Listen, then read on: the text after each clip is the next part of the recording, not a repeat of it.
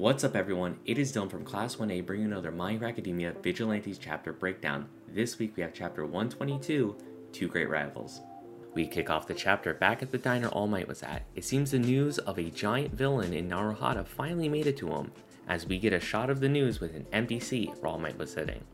Okay, finally all the heroes are arriving, including All Might. It seems that the newscopter finally got the word out. Okay, so what I really want to know here is how long did it take between Koichi turning back to fight number 6 and all the heroes finally getting here? Like, did they save any time? Like, I, I think when Koichi was going to go out there and, like, contact the heroes and whatnot, maybe it would have taken longer than them just hearing about it, you know, through the news and whatnot. Because, like, the, the whole thing was a fight, and, like, the fight doesn't last hours, right? Like, it had to be pretty short. So it was like Koichi running out of the city, telling somebody, finally getting all the heroes here, or Koichi just staying back and distracting number six while they just kind of showed up. So maybe he did make the right play here.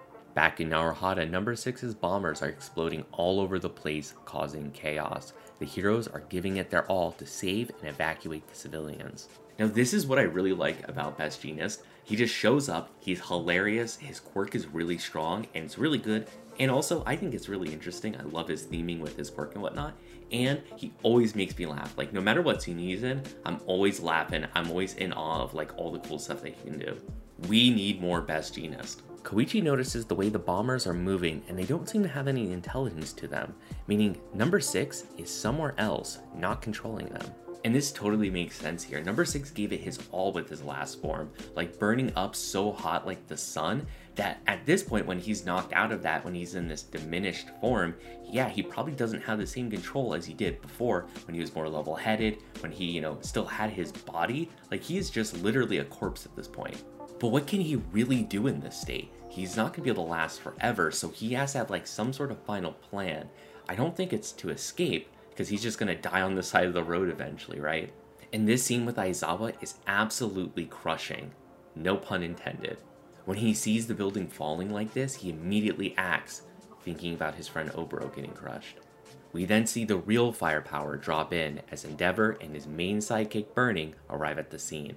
Burning wants to hold back, but Endeavor says they must act now and is ready to set the whole area ablaze. But that's right before All Might finally arrives, and we are treated to a four full page classic spread of All Might smashing stuff up and clearing out the bomber villains, sending them up into the air for Endeavor to finish the job with a prominence burn.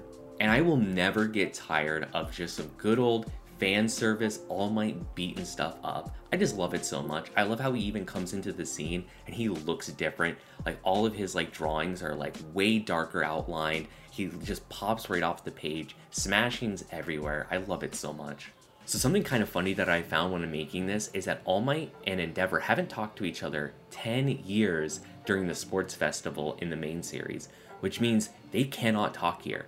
We know this is really close to the main series, so that means in no way in any of the scenes coming up is All Might and Endeavor going to talk to each other, because it has been 10 years. And it's really funny because this little detail that was like kind of thrown in there just like changed the landscape for what offshoots and like side stories could be like for a huge amount. I mean, like 10 years is a really, really long time. If you get rid of 10 years before the main series and just say, the two number number one and number two heroes just like can't talk to each other? Like that's wild.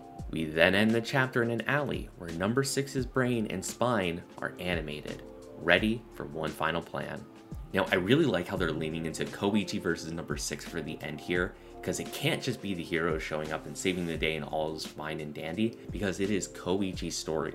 He has to be the hero here so we need some sort of finale between just those two and at this point, we're not going to have some big over the top grand fight or anything because we've already had that. We had that for the last year. At this point, we're going to get some feels. We're going to get some talking. We're going to get some heart to heart, some low to the ground drama before it finally ends. And honestly, I think it's going to rhyme a lot with the main series on how Deku and Shigaraki are going to fight, of where there's going to be a big spectacle at the beginning, but then it's going to move into something lower to the ground and more drama, more heart to heart, end with something a little bit more human. So imagine the scene we had for the past couple chapters where they're fighting and then we see them as kids. Something very similar, but in the real world, we're gonna have Koichi finally killing number six, and then in that world, he's probably comforting him. So what I'm saying here is grab your tissue boxes because whatever's coming next is just it's gonna be sad. It's gonna be sad, it's gonna be heartbreaking, it's gonna be wonderful, and it's gonna lead right into our epilogue. Or maybe number six gets away and we have another three years of this manga, who knows? But a little question for you. Did your neurons just start activating the very second that you saw burning on the screen? Did you just want her to keep coming back and you needed more burning that you're screaming out to the void? I need more burning? Well, a little birdie told me that burning might be in the next chapter of My Hero Academia, the main series proper manga. So if you want to get caught up on the main series, go check out our playlist here where we cover every single chapter just like we do here in Vigilantes, going from newest to oldest. So jump in there and you just might see burning again. Otherwise, I'm looking forward to the next chapter and talking about it with you, and I will see you next class.